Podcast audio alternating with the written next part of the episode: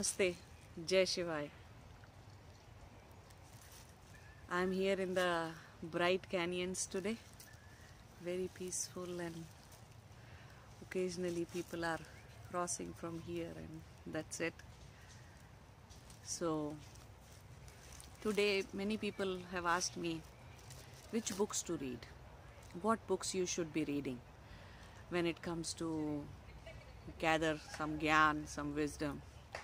So I would say that you know if you really want to read the books, then check the author first. A lot of people, those who have written the books in English, they were not the spiritual journey walkers themselves. They just were scholars, Western scholars, scholars of Sanskrit, scholars of um, theology, scholars of Indian uh, uh, Vedas and Shastras and scriptures, and uh, that's how they end up writing a book as a thesis for their program or as a report or research report you can say. So that's how the books were written. Long back in 1800s max muller and griswold and all these people they actually tried to translate Vedas and they did it all wrong. the unconscious people, those who are unconscious, when they start writing the books about consciousness or the books about um, how to be 100% conscious, then definitely their own vasanas and their own uh, mental projection that they have, their own social conditioning, mental projection, all that, you know, is just reflected into, into the book instead of real translation.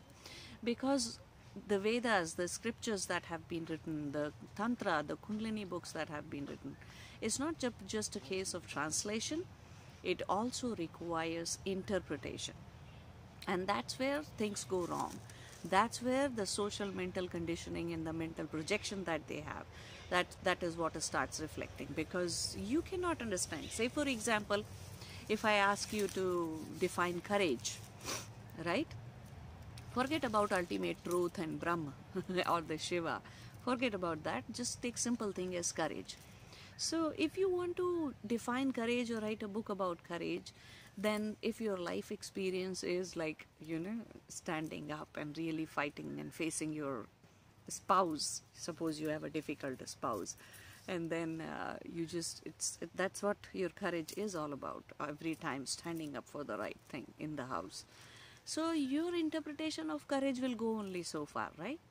But if you are in a armed forces in the services then your uh, courage the idea of courage will go all the way to the battlefield all the way taking bullets all the way being on front line and all that.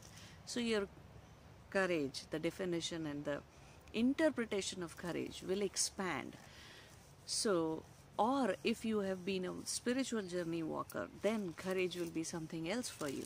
If you have been deeply, sincerely in love, then courage will be totally something else for you.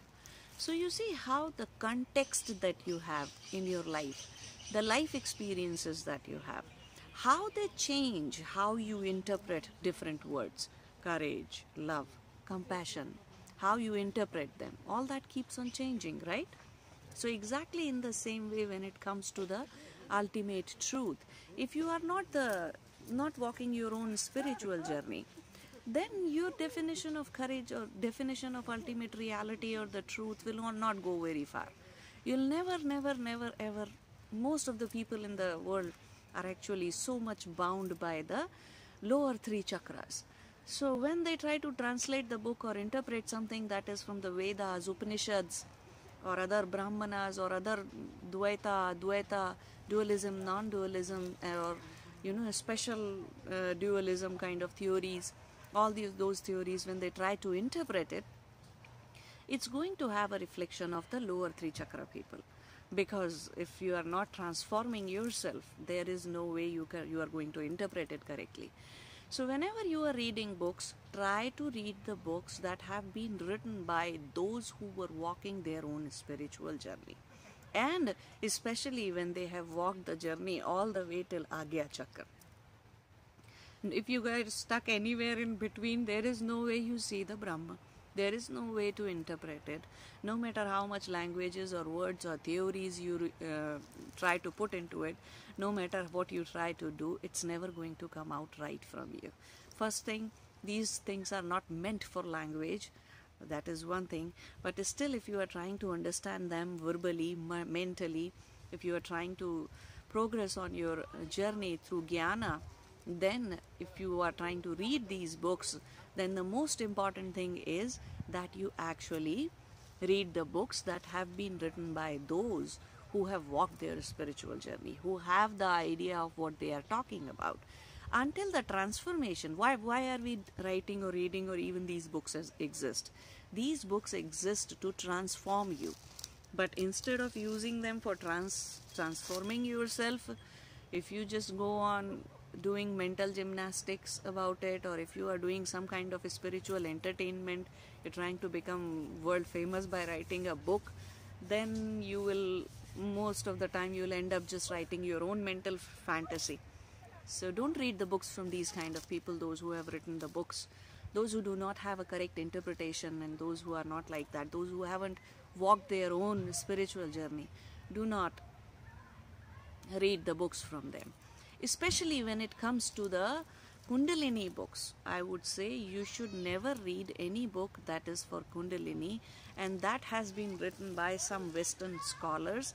Those who have partially taken the idea of Kundalini, tried to map it to the gross body, which is, I don't know what kind of, it's, it's sort of nonsense at, actually, if you would say ever. If you ever your kundalini rises if your chakras starts awakening you will realize that it has nothing to do with the gross body the physical body the annamaya kosha. It has actually nothing to do.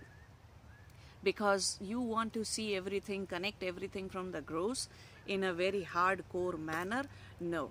You may think that there is a pineal gland and uh, it's a third eye and if we do some kind of surgery there then third eye will open up Nothing like that happens. No matter how much you dissect or try to connect things with the gross world through your physical body, that is not how it works. That is not how it is. And to understand the language of subtle, to understand the world of subtle, you need a direct experience of it okay? And oftentimes why do you want to read it? Because you want some kind of justification some kind of certification. Then trust that every knowledge everything that you want to know will come from within. Sooner or later these things will come from within.